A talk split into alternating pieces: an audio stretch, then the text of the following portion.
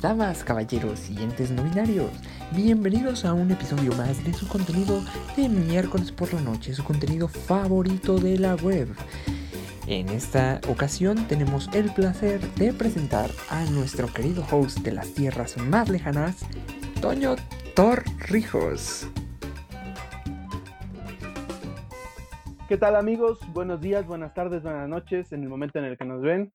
Eh, esta, este día traemos nuevamente un episodio de Ligando el tema desde la cuarentena, cada uno de los miembros desde un lugar seguro en nuestras casitas. Eh, y bueno, amigos, ¿cómo están? Chepe. ¿Cómo estamos, Toñito? ¿Cómo estamos? ¿Cómo estamos todos los demás? Saludos, saludos. Muy bien, muy bien, muchas gracias. Sebastián, Sebastián, ¿qué tal? ¿Cómo te trata la cuarentena? Yo me trata muy bien. Yo solo quiero disculpar a Chepe de antemano con el auditorio porque ayer vio ya no estoy aquí y ya se siente bien pocho, ya está listo para bailar unas colombianas bien locas y ando de conductor estar, de radio. locos, siniestra. puro estar. Así pasa. Recos por siempre. Doctor, doctor Amilcar, es un gusto, como siempre. ¿Cómo está usted? Un gusto, como siempre. Un saludo al auditorio. Muchas gracias por eh, invitarme aquí a tu espacio. Eh, muchas gracias, como siempre, un placer. Para todos los ¿Sabes que nos escuchan, que no ven video porque esto va a estar sin video. Aquí el doctor Amilcar le hizo a la mamada. Güey, como, si, como si lo ¿cómo que fueran a ver. video? No mames. Va a haber video, va a haber video. A ver, video. Vemos, Ah, cámara. vemos, vemos. Ya vemos. Lima, Lima, amigo, ¿cómo estás? Eh, me faltó decir que estamos grabando este día eh, en la noche. Es la primera vez que grabamos eh, ligando el tema en la noche. Lima, ¿cómo estás? Muy bien, muy bien, grabando desde la cuarentena eh, a, una, a punto de que en unas horas se termine el COVID en México, así que según por decreto presidencial se va a terminar, entonces ya estoy muy contento Ya por nos eso. vamos a dormir porque si no, Gatel no nos va a traer Ajá, nada, güey. Sí, exacto. Lit, Lima, a esta, altura no, a a esta altura no sé si es una broma o es una barbaridad tuya. Why not both? O, o un poco de ambos, no sé. Y bueno, Ajá, eh, vamos nunca a lo comenzar. sabrás. Eh, me, me gustaría que Joshua nos dijera los temas que vamos a platicar este episodio.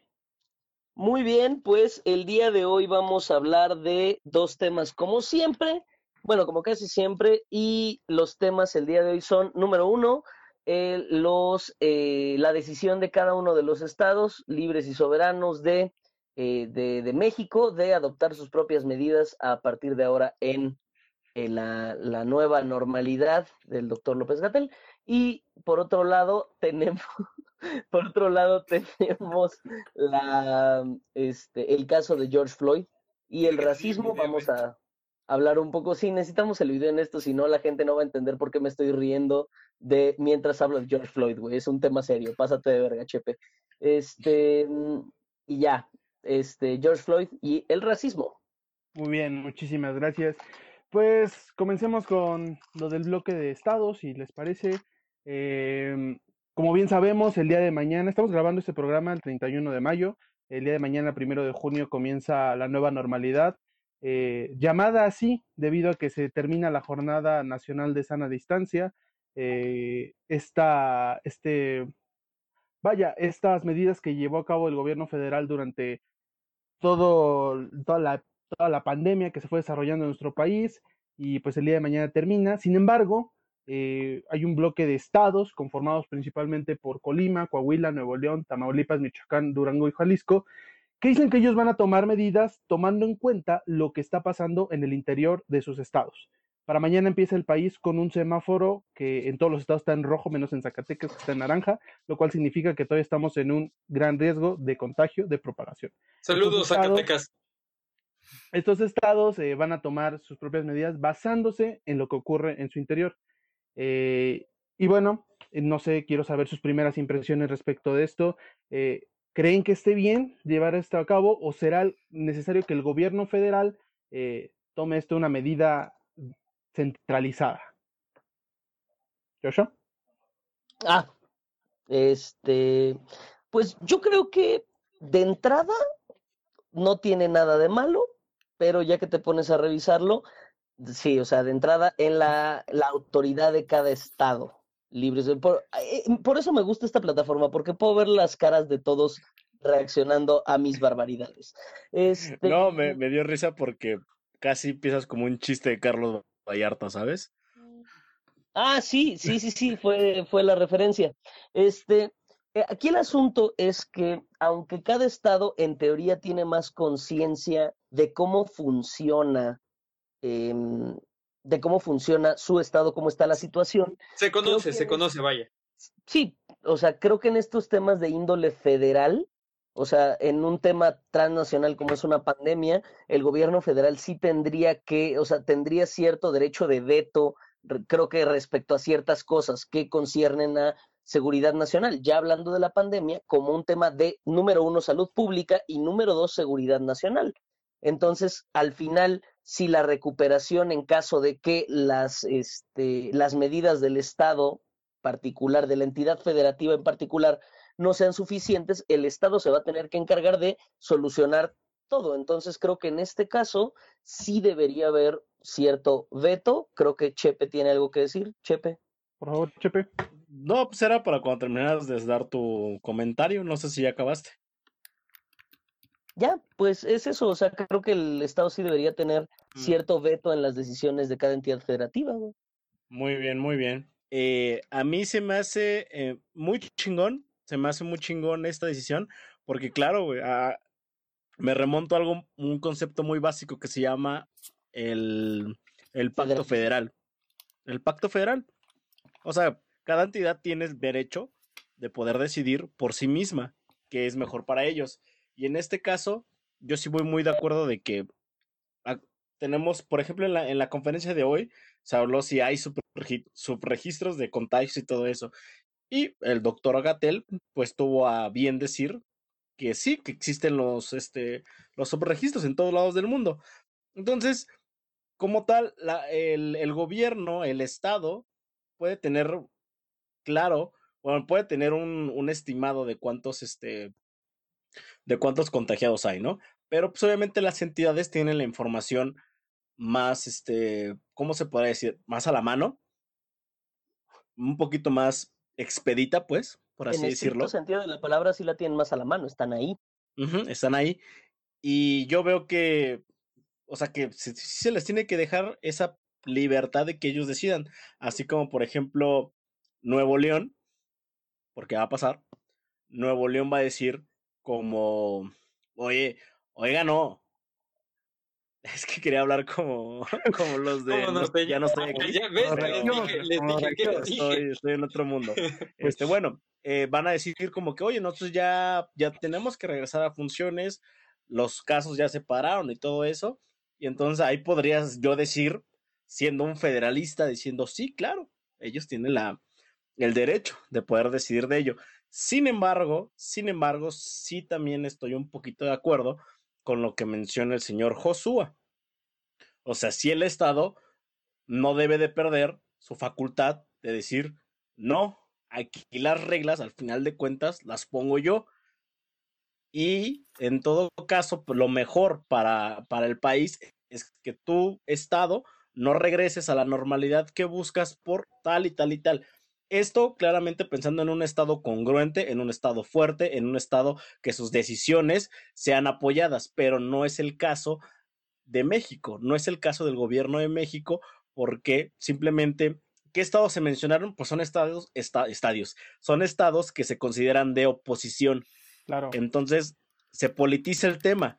Ya no es tanto de qué está bien y qué está mal, sino con qué le podemos pegar al presidente y ahí es cuando la cosa se pervierte y una vez que la cosa está pervertida, pues este termina ahorcado en su celda. Saludos a Muy Jeffrey bien, Epstein. Muchas gracias.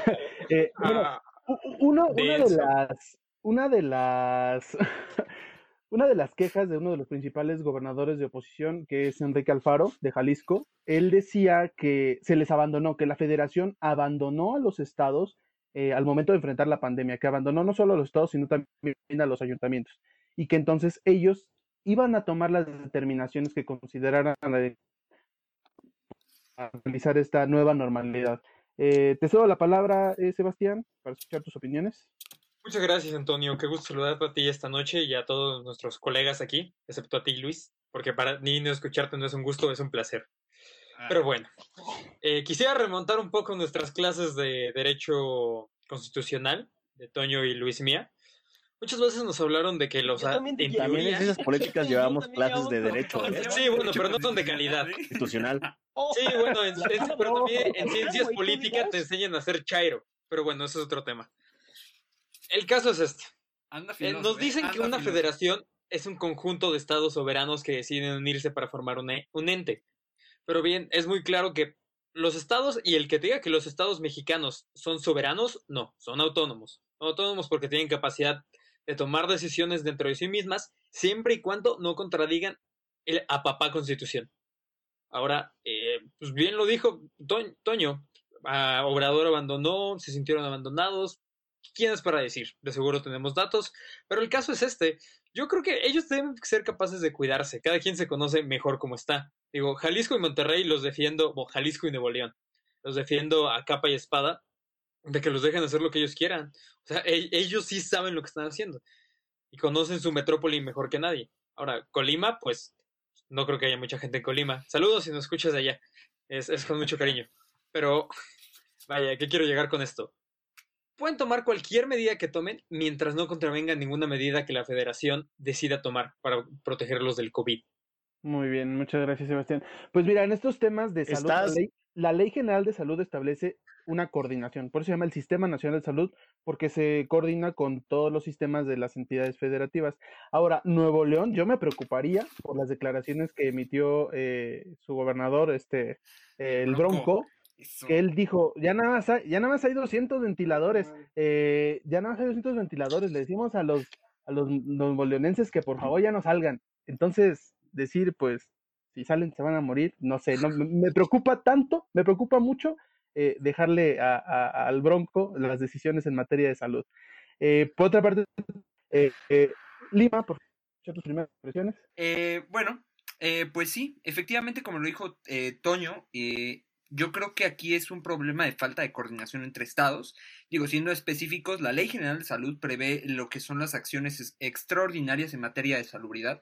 Esto es algo que venimos arrastrando desde hace dos siglos, o sea, no es algo que se haya inventado este algún presidente nuevo o de este siglo o del anterior, sino es algo que ya viene de una tradición muy muy atrás y es el hecho de que el presidente o el titular del ejecutivo se coordina con los entes de las este, entidades eh, federativas para poder eh, lograr, digámoslo, eh, una coordinación entre estados y que se pueda obtener una mejor coordinación. Aquí, por ejemplo, hubo un decreto del 24 de marzo del diario oficial, en el diario oficial de la Federación, que mencionaba esta parte de esta facultad. Pero, ¿cuál fue el problema aquí que se vio muy tibio en este, en este decreto? Porque lo único que plantea. ¿Algo de este gobierno tibio, Luis? Nah, debe ser falso. Como Ahí va, ahí va el gacho, ahí va el cacho de lengua, güey.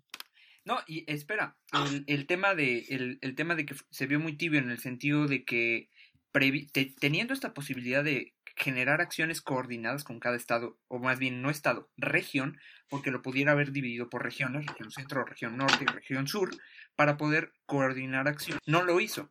Eso por un lado. Ahora, el otro tema que está muy, muy interesante, ya lo dijo Chepe, ¿cómo es posible que son estados que son completamente oposición? Todos, sin excepción de los estados, de los siete estados que se están declarando en contra del semáforo, son estados de oposición, ya sea del PRI, del PAN o eh, incluso del, del muerto PRD y de MC, ahí están. Entonces, creo que también le están queriendo ocupar esto como un juego político, más que una intención de, ay, somos buena onda, queremos ayudar a la ciudadanía, a nuestra ciudadanía que se... El peje no sabe, nosotros sí sabemos cuidarlos. Exacto. El peje no sabe, nosotros sí, raza. Algo así. Entonces, creo que eso está muy, muy, muy mal. Se me hace súper bajo jugar en ese aspecto. Y pues todo de cara a las elecciones de 2021. Pero bueno, ahí dejaré mi comentario. Muy bien, muchísimas gracias, Lima. Eh, pues sí, la, la, la verdad es que es muy, es muy importante eh, analizar eh, de manera detallada estos temas de salud pública porque hay algunos gobernadores que si bien están muy bien asesorados, otros como el Bronco me preocupan a mí y yo creo que es ahí donde la federación debe de intervenir. Sin embargo, pues los estados se manejan de manera distinta. No es lo mismo las medidas que estamos tomando aquí en el centro como las que pueden tomar en Colima, como ya dijo Sebastián. Y este, bueno, eh, cedo la palabra. Eh, ya no los veo. pues mira, este, a eh. mí, o sea, me, me parece que, que, que, ideas descabelladas pueden tener. O sea, sí preocuparía un poquito de que por querer reactivar la economía en chinga, este, quieran ya bajar el semáforo a, a verde o a, o amarillo clarito o amarillo oscuro, no sé cómo, voy a hacer su escala de colores, pero eso es lo que más me preocuparía, ¿sabes? Medidas apresuradas por parte de los, de los mismos estados y que pues recaigan en, o sea, porque va a haber rebrotes, o sea, simplemente al saber de, bueno, checando un poquito sobre cómo se maneja lo de las epidemias, o sea, viene por olas y es una ola de contagios y baja y después viene otra ola, entonces aquí, aquí lo importante, digo yo, sería la coordinación, la coordinación entre estados y la coordinación este, a nivel estatal y a nivel federal, cosa que veo difícil, principalmente una coordinación entre los estados que se declaran oposición con el mismo gobierno, porque ya es de que, ah, tú no me ayudaste, ahora te chingas, ¿no? Ahora yo voy a hacer lo que yo quiera. Y el Estado le dice, bueno, el gobierno le dice, este, no, ¿qué pasó? Si aquí el que manda soy yo. Y entonces es, un, es unos dimes y diretes que pues a quién terminan jodiendo, bro, pues a la población. Claro. Eh, Joshua, eh, quisiera preguntarte a ti, mm, durante, hay una crítica, ha circulado, que ahora sí los gobernadores se ponen, vaya, a hacerle frente a la federación, cuando durante muchos años no lo hicieron con otros gobiernos centrales. Eh, ¿cuál, ¿Cuál es tu opinión respecto a eso? Pues creo que para ciertos aspectos es bastante cómodo seguir, este, nadar de muertito con la política federal, ¿no? O sea, eh, ir con, con la corriente y en este momento, son en este momento, justo por esto hablábamos de los nuevos, este, de los nuevos nacionalismos y de todo este rollo, porque justo en este momento es donde van a salir estos perfiles fuertes o sea, por eso el bronco sale, ¿no? Porque al final pues, es este hombre que habla golpeado, que habla con el sombrero en la mano. Y mocha manos. Y mocha manos, ¿no? Entonces, o sea, son el tipo de perfiles que ahorita van a empezar a repuntar justo cuando parece que la política federal no está dando el ancho, o al menos eso parece, ¿no? Porque aquí creo que no hay que quitar el dedo del renglón en que, pues sí, o sea, la persona que está dando la cara pues, no es Andrés Manuel, es López Gatel. Y este, se empieza a desdibujar, al menos en medio de la crisis, la, figura, la figura de Andrés Manuel, ¿no? Este, y en este sentido, voy a soltar el comentario también de que, pues, aquí López Gatel sí se está aventando una chambota, pero pues también hay que tener un poco más de serenidad, sobre todo a la hora de responderle a los políticos de la oposición. ¿Por qué? Porque pues ya ponerte a, a poner en tela de juicio las facultades mentales, que pues está bien, o sea, nosotros que somos seis hijos de vecinas, cinco en este momento, saludos a Pablo, este, que, que digamos, sí, pues es que los, los diputados están bien pendejos, jijiji. Pues sí, pero ya el hecho de que lo haga un funcionario federal, que es la cara del gobierno de la 4T frente al coronavirus, es, es el meca de, de la 4T, pues te va a tirar. Y por supuesto que los gobernadores van a agarrarlo de estandarte para empezar a tirar al, no solamente a López Gatel, sino a toda la estructura de gobierno que representa la, la 4T de Morena. ¿Es el principio del fin? Claro. Eh, podría ser. Eh, Lima, quisiera escuchar tu opinión respecto a eso. ¿Crees que es el inicio de más conflictos entre los gobernadores y, la federación? ¿Tú cómo, cómo eh, notas este panorama? Es que, mira, es complicado, o sea, en el sentido de que sí podría ser el inicio, como, como bien se ha dicho en este programa muchas veces, ¿no? La sombra de los autoritarismos. El caudillo. Del, así, ahora eh, regresamos a la época de los caudillismos, ¿no? De quien ponga el arma en la mesa primero es quien toma las decisiones, ¿no? Entonces, no quiero pensar que lleguemos a eso, pero eh, sí, es, sí es bastante problemático eh, en ese aspecto. Ahora bien, tenemos ahora un sistema constitucional federal eh, y que, como ya en, bueno, en, artículos anteriores que, que, he tenido, en discusiones anteriores, yo creo que sí estamos transitando hacia esa época en la que el Poder Judicial ahora es el preponderante en las decisiones, entonces estamos hablando de que estamos transitando, queriendo transitar lento, pero seguro, hacia una época en la que las decisiones judiciales y el Estado de Derecho busquen imperar por encima de estas decisiones autoritarias, ya sea del poder federal o del poder este, estatal o local. Eh, yo creo que sí vamos eh, hacia ese camino o hacia esa tónica, quiero pensar. Entonces, eh, sí es necesario ver cómo va evolucionando esto, no quitar el dedo del renglón y tampoco darle la razón al poder federal, porque siempre ha sido el pleito. En México siempre ha sido el pleito entre estados y federación no, es que a mí no me dan el dinero suficiente la federación, no puedo hacer la carretera que yo quiero. No, y, y, luego por el otro lado, no, es que no le podemos dar el dinero suficiente al estado de, no sé, Tamaulipas para que pueda hacer la carretera que él quiere, porque este, pues se nota que le hacen falta más hospitales que carreteras, ¿no? Entonces, siempre es ese problema entre estados y federación, y creo que no vamos a dejar de verlo en un buen rato al menos hasta que no haya una certeza jurídica de cuáles son las competencias que debe de tener uno y que debe de tener el otro. Porque eso es lo que pasa muchas veces, invasión de esferas competenciales. Y con eso sí. Muy bien. Muchísimas gracias, Lima. Eh, Sebastián, te quisiera preguntar algo y también escuchar eh, tu hot take. Em, ¿Tú quién crees que va a salir más beneficiado, victorioso o con, o con los mejores números después de esta de esta, de esta, digámoslo así, batalla entre los estados y la federación. Obrador. Obrador, oye, el, el maldito sigue siendo el titán. Algo golpeado aún así, pero aún así han sido jabs los que ha recibido el señor Andrés Manuel. Va a salir bien liberado, va, va a salir con cualquier excusa. Yo a esta altura eh, del México mágico en el que vivimos, sé que López Obrador eh, todavía no le ha llegado su día, no creo que sea esto.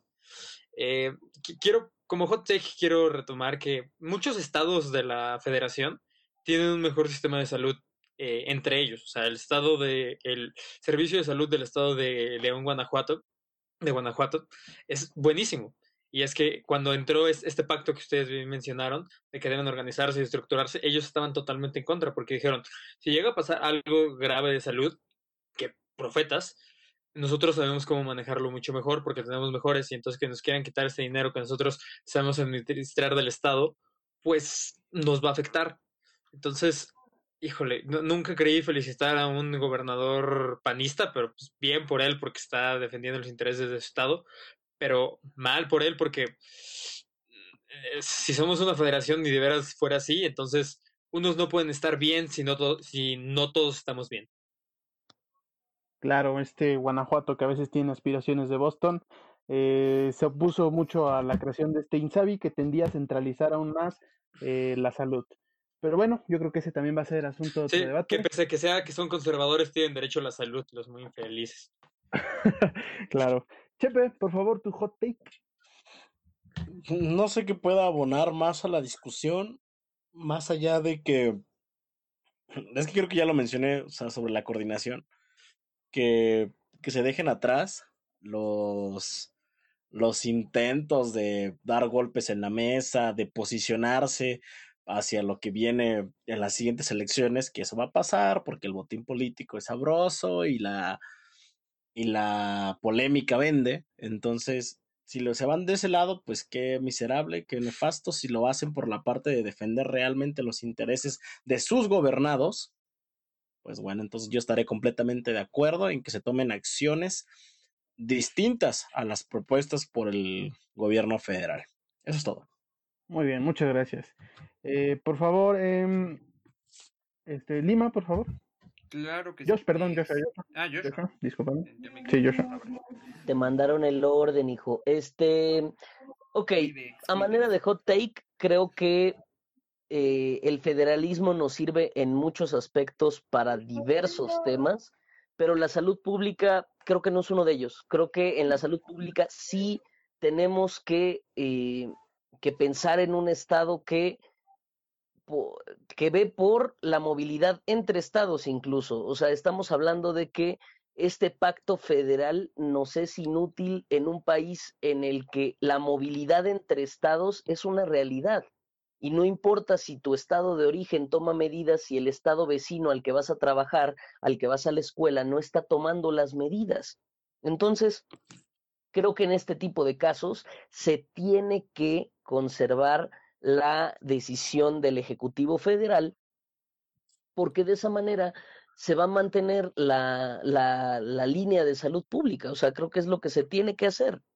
O sea, dejar que la estrategia federal sea en todo el país.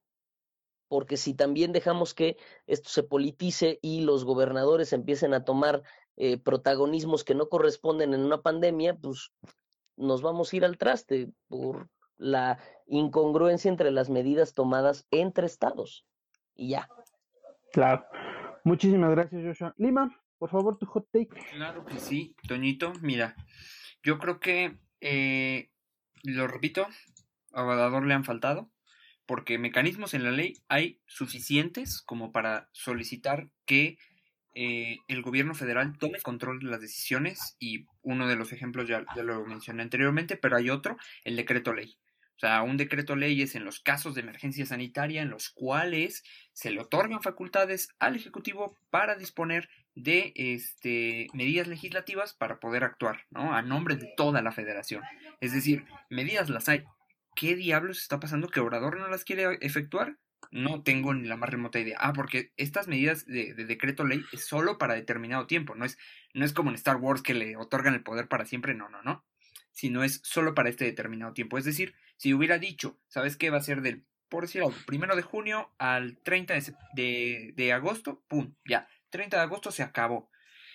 Pero no lo está haciendo, ni siquiera está tomando esa determinación. Yo no sé quién diablo lo está asesorando, pero bueno, vamos a ver cómo va evolucionando esto. Muchísimas gracias. Habrá que ver, habrá que ver.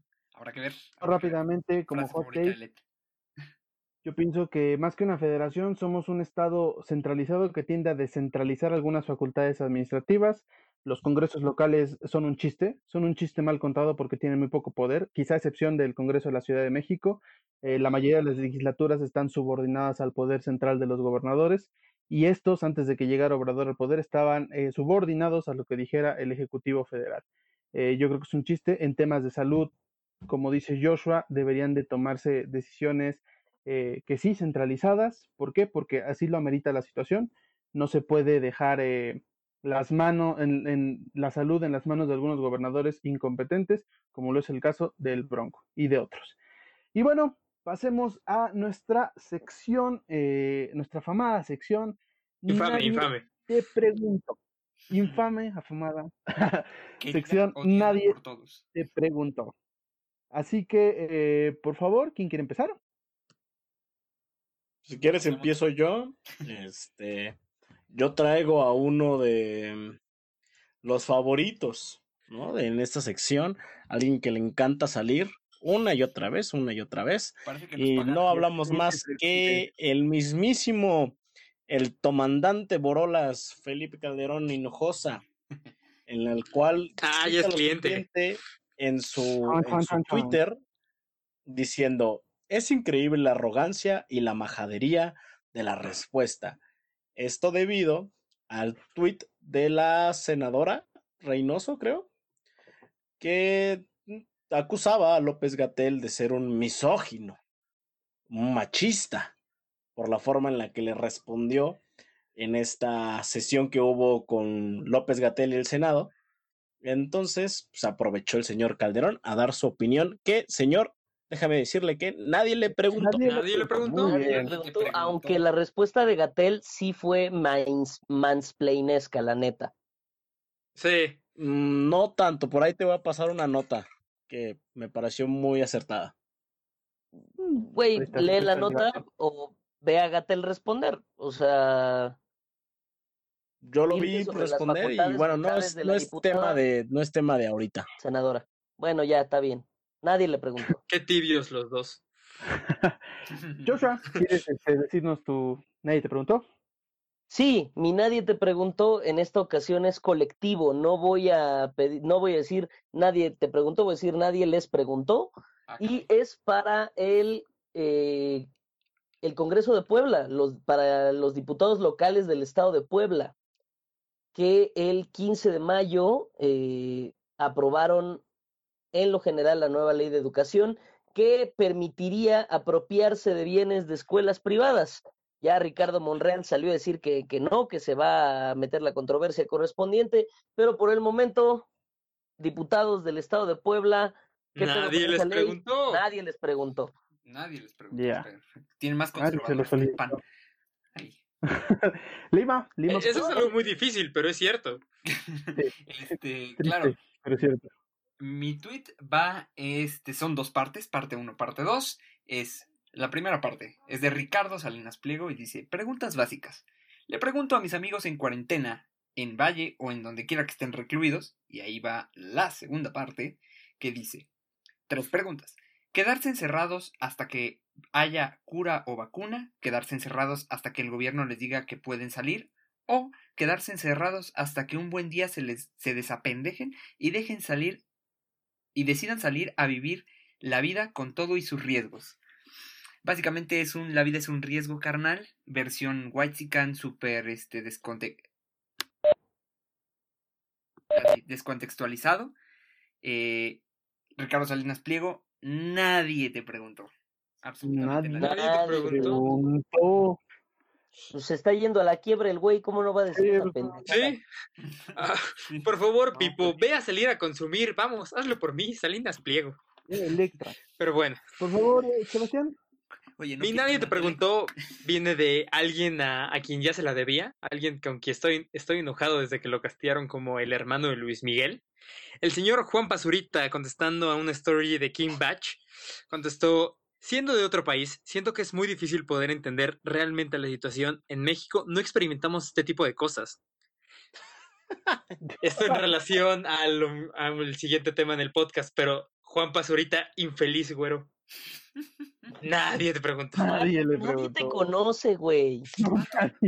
Ojalá eso fuera cierto, O sea, pero lo conocen más a él que a nosotros. Lamentablemente. Mejor que se vaya Bueno, a grabar otra preguntó. vez el reto de comer sushi y vomitar, güey. Para eso es bueno, güey. Para dar opiniones, güey, es un completo pendejo, güey. Se mete un preservativo por la nariz o algo así.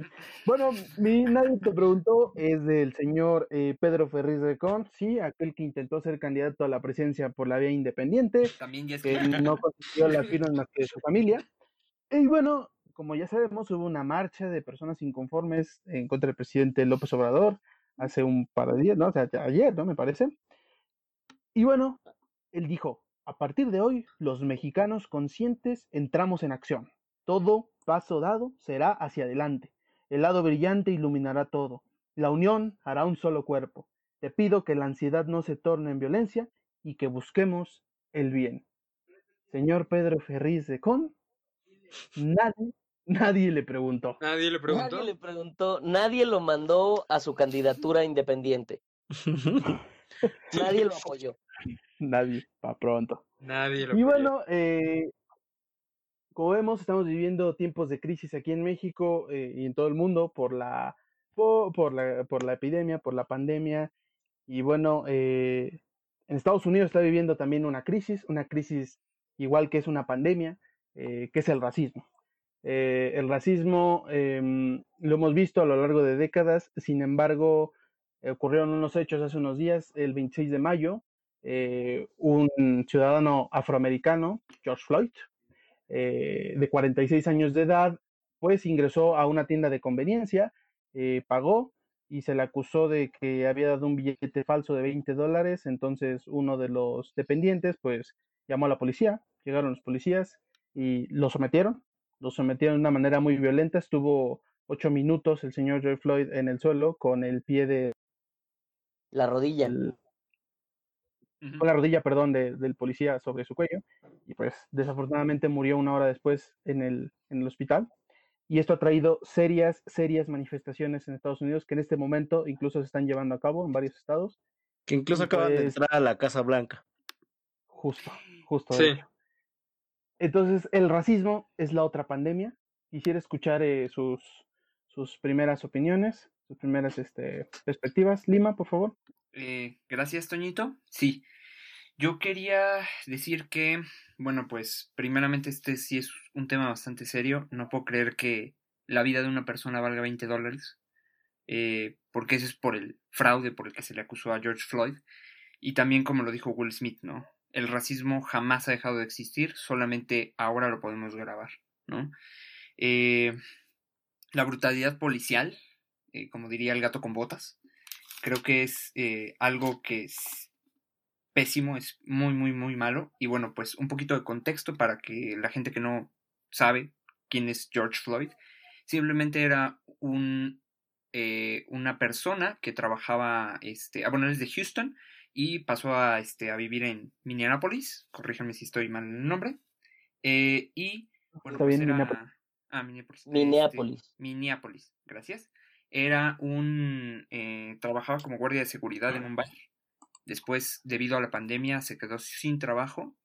Y bueno, pues ante esta situación, eh, pues estaba, fue a la tienda a comprar unos cigarrillos, parece ser.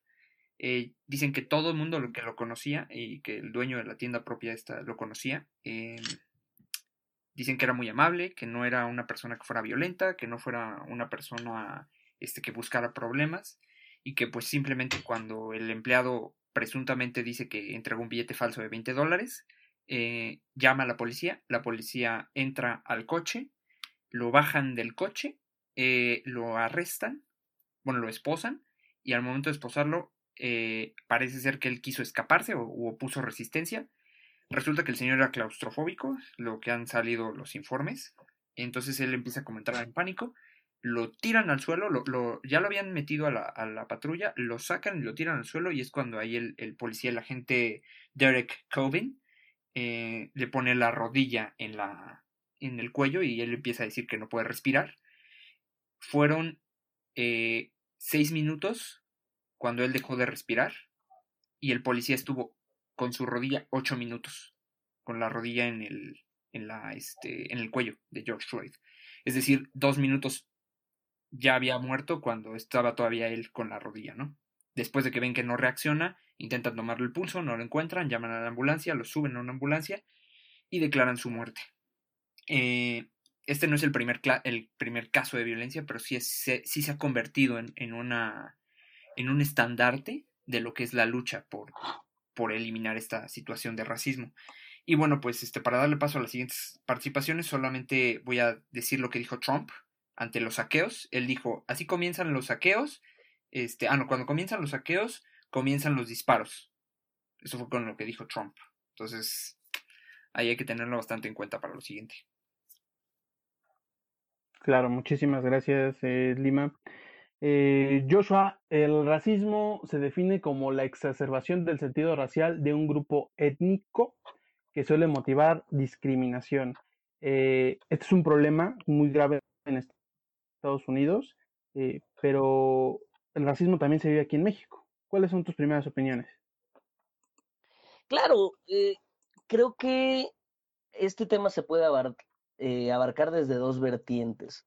La primera es la histórica y decir, bueno, el racismo no es un tema nuevo, el racismo ni en Estados Unidos, en Estados Unidos no, y lo tenemos muy claro porque Estados Unidos tiene una máquina de hacer dinero que se llama Hollywood y nos han hecho saber que el racismo es un tema fuerte en Estados Unidos y ahí yo quisiera escuchar la opinión de Quintana porque neta es un tema que siento que da para mucho en el análisis de la industria fílmica en Estados Unidos y cómo es que impregna de, de este tema a nivel mundial. Pero hay algo que, muchas veces no contemplamos y es que en México también vivimos el, racismo de una manera más fina, de una manera más eh, institucional, es, esquemática, estructural, eh, que no es tan, eh, tan visible. De hecho, está esto en un... normalizado. Sí, sí, sí, sí. En un informe de Oxfam titulado Por mi raza hablará la desigualdad muy recomendado para quien quiera aventarse un poco más del tema de la pigmentocracia en México. y ah, habla de las oportunidades, a qué oportunidades eh, tenemos acceso las personas en México dependiendo de nuestro color de piel. Y los resultados en verdad son impactantes. Hablamos de que eh, hay más personas, eh, el, el, porcentaje de personas blancas con un empleo este, de rango superior, este, de un empleo patronal, es mucho mayor al porcentaje de personas eh, morenas e incluso hacen el, estrato moreno claro, este moreno oscuro, este y oscuro en las secas, este va reduciendo el, el, el, tema, incluso en términos educativos. Y hay un tema también fortísimo en la transversalidad con el género. No solamente es que seas, este, que seas blanco, que seas moreno, es que seas una mujer morena, que seas una mujer este, de, de, de tez oscura. Y es, es muy interesante el ver cómo la interseccionalidad en México, o sea, cómo es tan fino el racismo en México que no lo vemos hasta que lo vemos en números realmente. Este, aquí me gustaría escuchar la opinión del resto del panel. Gracias. Eh, Quintana, por favor, este amigo, ¿cuáles son tus impresiones respecto a esto? Por mi raza hablará la desigualdad, es de los estudios más, más fuertes y en el que si uno lo ve, incluso si lo comparte, los datos más crudos, se da cuenta, la verdad innegable es que el racismo existe en México. Muchas veces se popularizó en México de que, no, es que México no es racista. Puede que seamos clasistas, pero por supuesto que no somos racistas. Esa es la mentira más grande. Yo creo que también vale la pena mencionar para los que solo nos han escuchado y no nos han, no han visto. Yo por mi parte puedo admitirme y reconocerme como una persona que es morena, que entró dentro de un aspecto que no sería blanco, por así decirlo, y es que sí es importante porque decirlo, porque es importante decir desde dónde viene tu perspectiva y desde dónde lo analizas. Eh, sí creo que hay un estigma en cómo te ves y en cómo te sientes y en cómo te percibes en relación a tu tono de piel una vez que agarras conciencia. Eh, bien lo dijo este capítulo del Príncipe de Bel Air, donde los detienen a Will y a Carlton solo porque son negros y Carlton insiste que es que porque no es por eso, que es, un sistema y fue un error pero Will sabe que es porque son negros y es, fue mi primer acercamiento a saber que ahí había una diferencia. Eh, relativo a lo que dijo Joshua, sí, Hollywood es, no es mucho mejor que eso. 73% de Hollywood, hablamos de cast, el ensemble, lo que vemos en pantalla, 73% es blanco. Después solo un 4.9 es hispano, 12.5 es negro, 5.3 es asiático y 4.2 son algunas otras religiones. Ese 4.2 y otras etnias, por así decirlo, hace referencia a mínimas así cosas musulmanes, australianos, otras cosas que no quieran diversificarlos. Incluso personas indígenas, por no clasificarlas así. Entonces, esta información viene de un estudio de la Universidad del Sur de California.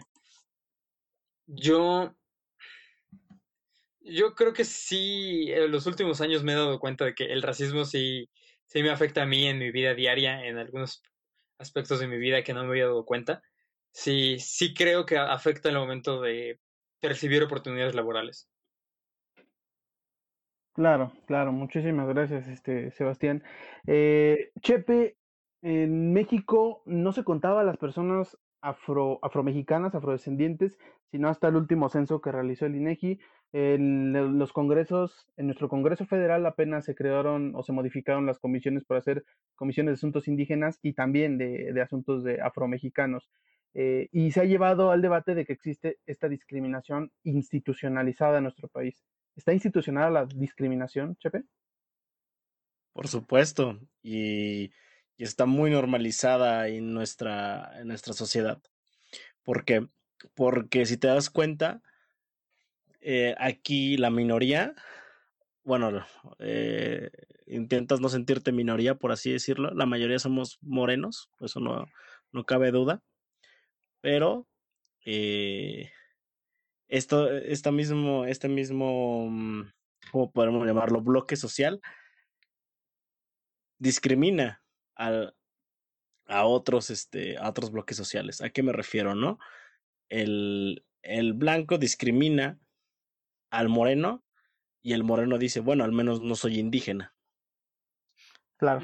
Y se ejerce sí. el racismo de esa manera, ¿sabes? Entonces, y, y si nos, y nos podemos ir a subgrupos más, ¿eh? Porque ya llegando, soy indígena, pero al menos no soy mujer. Y si quieres nos metemos más a fondo. soy indígena, pero al menos no soy Joto. Ajá.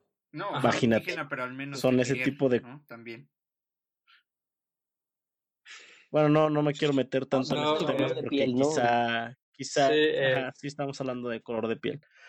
bueno, y, y está, o sea, es súper normalizado, o sea, simplemente a cualquier persona, ¿no? ¿Cómo le denominan a alguien de Oaxaca, no? Es un oaxaco. Uy, los oaxacos, ¿no? Son, son cuestiones muy, muy sensibles, porque cuesta reconocer que en algún momento ha sido racista o clasista. Que en algún momento tuviste algún comentario así por lo normalizado que está en nuestra sociedad. Y, y es algo cultural, algo que, que la misma industria, por así decirlo, desde cómo veíamos la, cómo se veían las novelas antes. Justamente he visto, recientemente he visto resúmenes de, de, novelas, ¿no? Y una de las más famosas, pues, fueron la, la trilogía de las Marías, ¿no? De, de Thalía. Ah, y ahí lo ves claramente, ¿no? El personaje de, de Thalía en Mariela del Barrio, en Marimar, pues siempre como la pintan, ¿no? Morenita, que no se arregla, que no sé qué tanto, que la tienen que civilizar. Tenemos esta, esta idea colonizadora, ¿sabes? Todavía, de que tenemos que civilizarlos a ellos. Y los seguimos viendo distintos. Seguimos pensando que, que el, que el indígena es, es alguien totalmente distinto a nosotros, cuando pues inclusive podríamos decir que, yéndonos a, a temas casi supremacistas, pues en donde reside la, la, pureza de sangre, ¿no?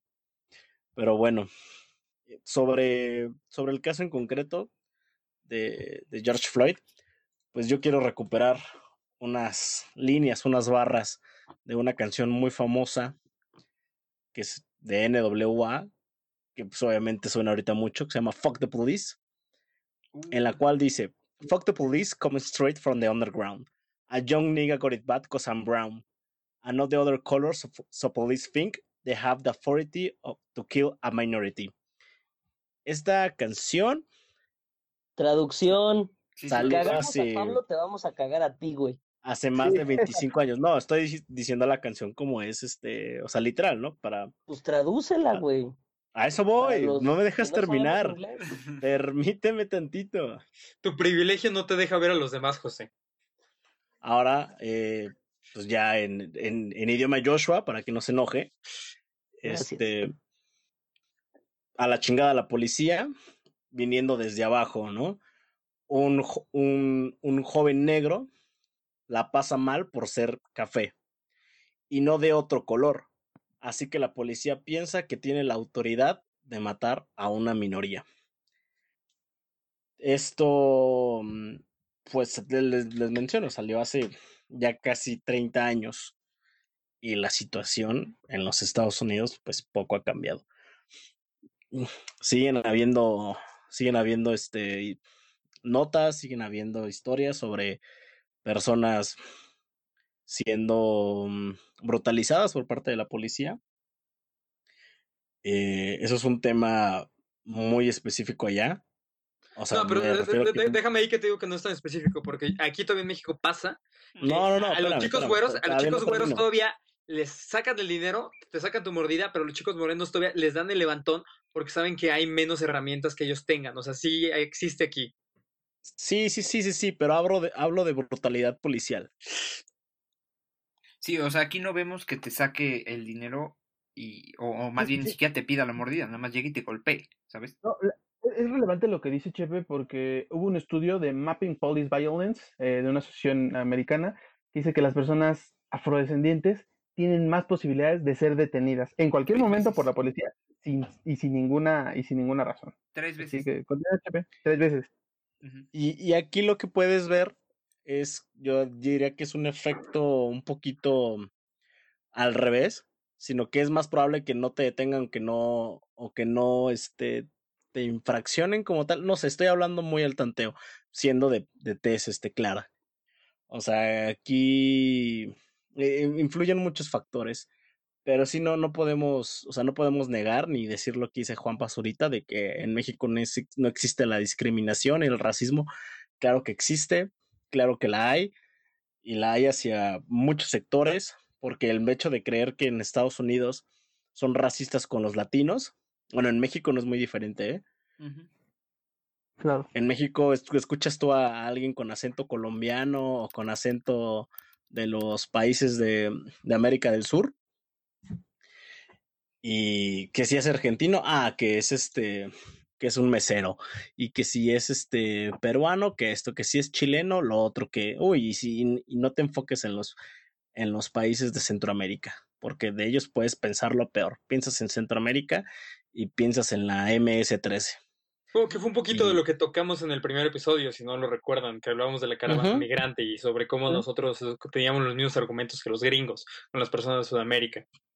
Sí, la verdad es que salió a relucir muchísimo de este, de este México que no se visualizaba, si bien sabíamos que existía, eh, cuando los migrantes comenzaron a, las caravanas comenzaron a llegar a nuestro país.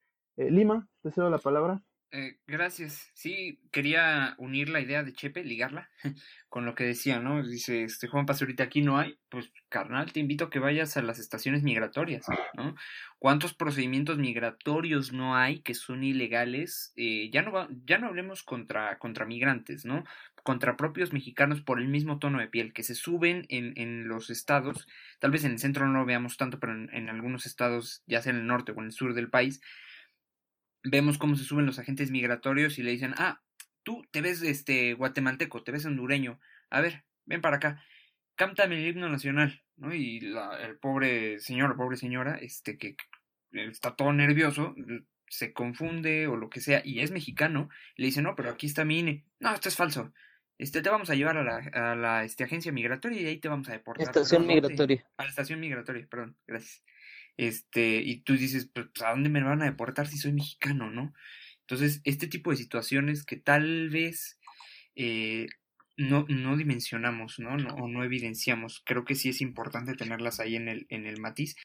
Y ahora otro tema que, regresando un poquito, eh, también ligado con el tema de que ahorita están en la Casa Blanca las protestas, todo Washington, D.C. está en estado de, de, emergencia, propiamente ya se está desplegando a la Guardia Nacional, es toque de queda, eh, todas las declaraciones de Trump tendientes a incitar odio, nada más. O sea, no está buscando conciliar, nada más dijo, ah, pues sí, qué pena que, lo que, haya, muerto el, el, señor este, pero íbamos a, a hacer investigaciones.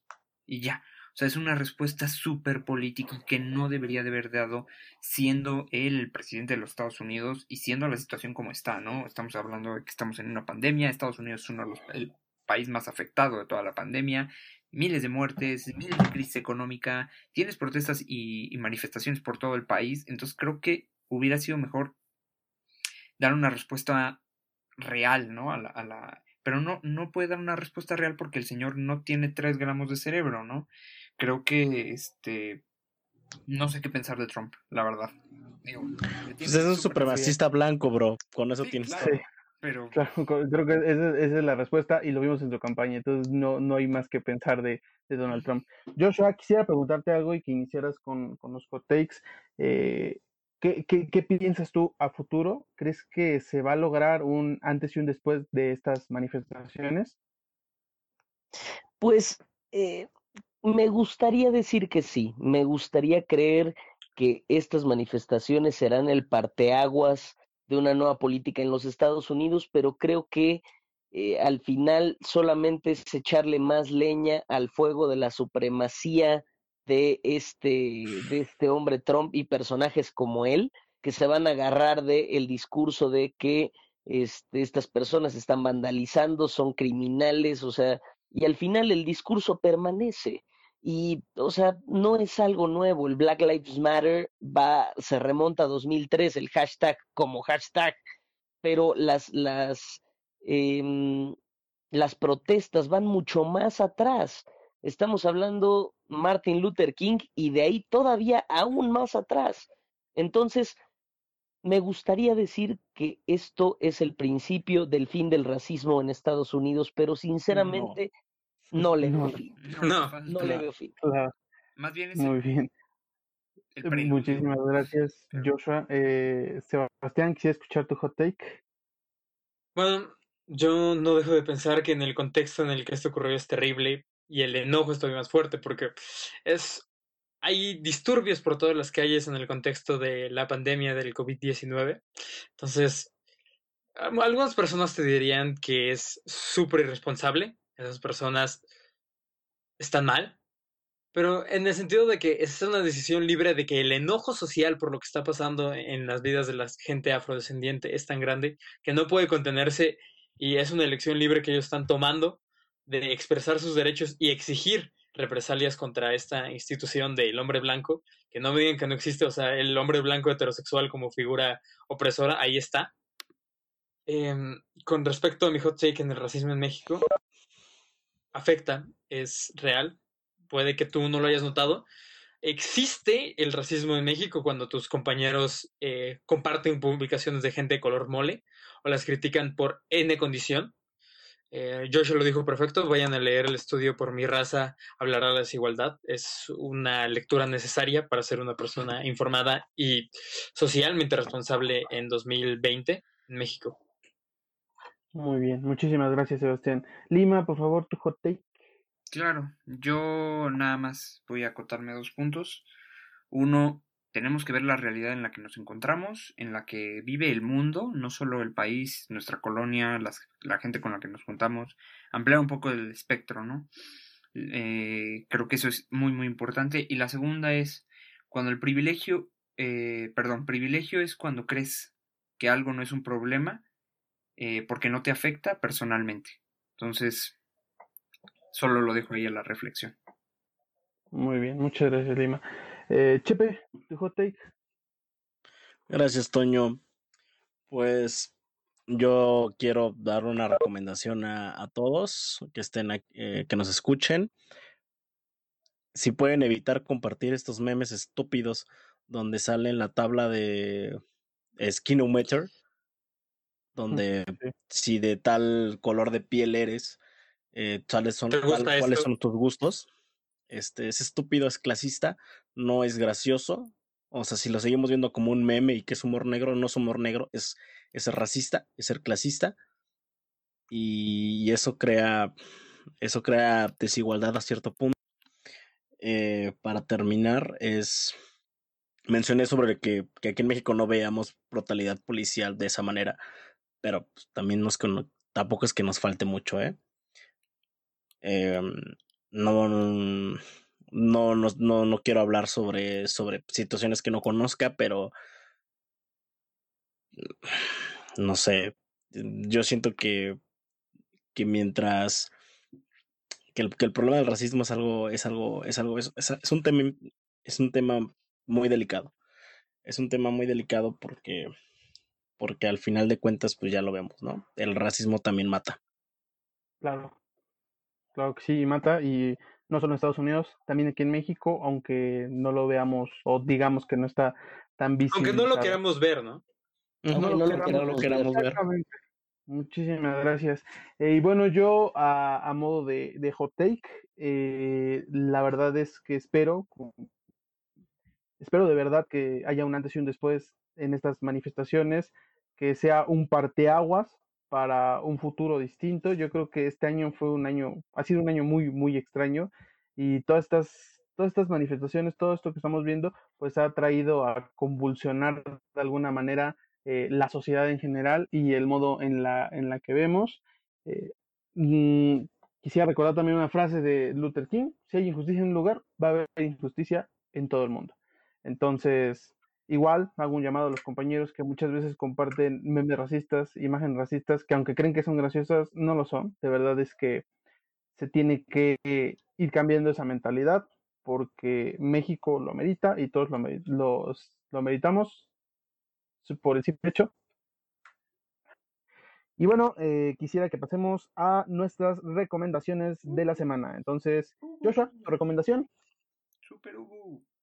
Mi recomendación es en Spotify o nada, música, donde sea, donde la quieran escuchar. YouTube. La nueva, can la nue- sí, si quieren, YouTube o en Apple Music, como el privilegiado de Lima. Este, no, no es cierto. Este mm, es Sobreviviré, la nueva canción de Panteón Rococó. No es una canción nueva, es un cover de Celia Cruz, que a su vez hizo un cover de Gloria Gaynor. Pero, hijo, La la nueva canción que no es nueva. Bien. I was afraid. Ajá, no, pero este es buenísima, la verdad, la versión de Panteón Rococó. Y este, y ya. Escúchenla, está, Muy- está muy chida y trae contenido, este, trae hasta un cachito de letra de protesta, entonces está on point. Ya, muchas gracias, Joshua. Lima, por favor, tu recomendación. Ah, claro que sí, Toñito. Este, yo quiero recomendar eh, un libro. Es un clásico, creo. Las minas del rey Salomón, de H. Rider Haggard. Eh, es muy bueno. Creo que es un poquito de literatura para poder escapar, ¿no? En estos tiempos de que solo vemos como puras noticias que son un poco abrumadoras y en cierto momento pueden llegar a, a ser este bastante pesaditas, pero eh, creo que un buen mm, libro puede hacernos escapar un poquito de esa realidad y hacernos que este pues disfrutemos en esta cuarentena, ¿no? Muy bien, muchas gracias, Lima. Eh, Chepe, por favor, tu recomendación. Claro que sí. Eh, yo les quiero recomendar una película que pues, ahorita está causando revuelo, eh, tanto crítica buena como crítica algo desinformada, diría yo. Es Ya no estoy aquí, esta película que se estrenó en Netflix, donde pues, nos relata la historia de un cholo Ulises. de Ulises, un cholo de Monterrey, de esa parte de Monterrey que muchos no voltean a ver, que creen que no existe, pero existe. Es una película con muchísimo folclore, con muchísima cultura, con... Ah, ese, me hace una joya, una joya, la verdad. Yo creo que es algo que deberán de ver todos, porque es un trabajo muy bonito, o sea, muy bonito, muy, muy respetable, por así decirlo. Fun fact de la película que recomendó Chepe, Ajá. hubo un, di- un diario en Monterrey que se enojó con la película porque decía que daba una mala imagen de Monterrey a diferencia de otras películas mexicanas como Cindy la Regia. Ay, Dios mío. Porque hay gente, hay gente que cree que Monterrey solo es San Pedro. San Pedro, y ya. Y esperamos bueno, como esto es una Bueno. cajita Sonrix, eh, yo les doy un pilón para que escuchen. Y aunado al, al segundo tema de este podcast, es una canción que se llama, ya un poquito, ya tiene sus años, que se llama Proud to be Black, de Ron DMC. Ahí para que les Uh, rolísima. Sebas, por favor, tu recomendación, amigo. Ok, ah, a mí me gustaría recomendarles una película que quizás les haga poner un poco en perspectiva lo que pasó con George Floyd. La película se llama Station Fruitvale, Fruitvale Station. Es una película dirigida por Ryan Coogler. Ryan Coogler lo recordarán por ser el director de Black Panther y Creed. Eh, Fruitvale Station habla sobre el último día de vida de Oscar Grant. Oscar Grant fue asesinado en una manera muy, muy similar en la que fue asesinado George Floyd por un policía y en esas condiciones donde no había hecho nada. Entonces, sí, es una película muy bien narrada donde te pone el contexto del racismo y la vida diaria y la humanización de estas personas que no deberían necesitarla. Es, es una película fuerte, sólida, mm, un buen momento para reflexión en estos momentos de lo que pasó con los camaradas allá arriba. Vale, muchísimas gracias, Sebastián. Y bueno, mi recomendación es una canción, eh, se llama Society de Eddie Vedder. Eh, está muy, muy buena. Narra la manera en la que sociedad loca, ya no quiero estar aquí y espero que no me extrañes. Eh, y bueno, pues así termina este episodio, el episodio de esta semana de Ligando el Tema. Eh, muchísimas gracias a todos. Eh, ánimo, un día más, un día menos de cuarentena. Muchísimas gracias. Saludos a la comunidad Adiós. afromexicana, estamos con ustedes. Síganos en redes sociales. Síganos en nuestras redes sociales. En nuestras redes sociales. Es este arroba ligando el tema Tururu. en Facebook, eh, no, en Twitter y Tururu. este De todos modos nos está escuchando, ¿eh? Nos vemos, gente. Adiós. Bye, bye. Adiós.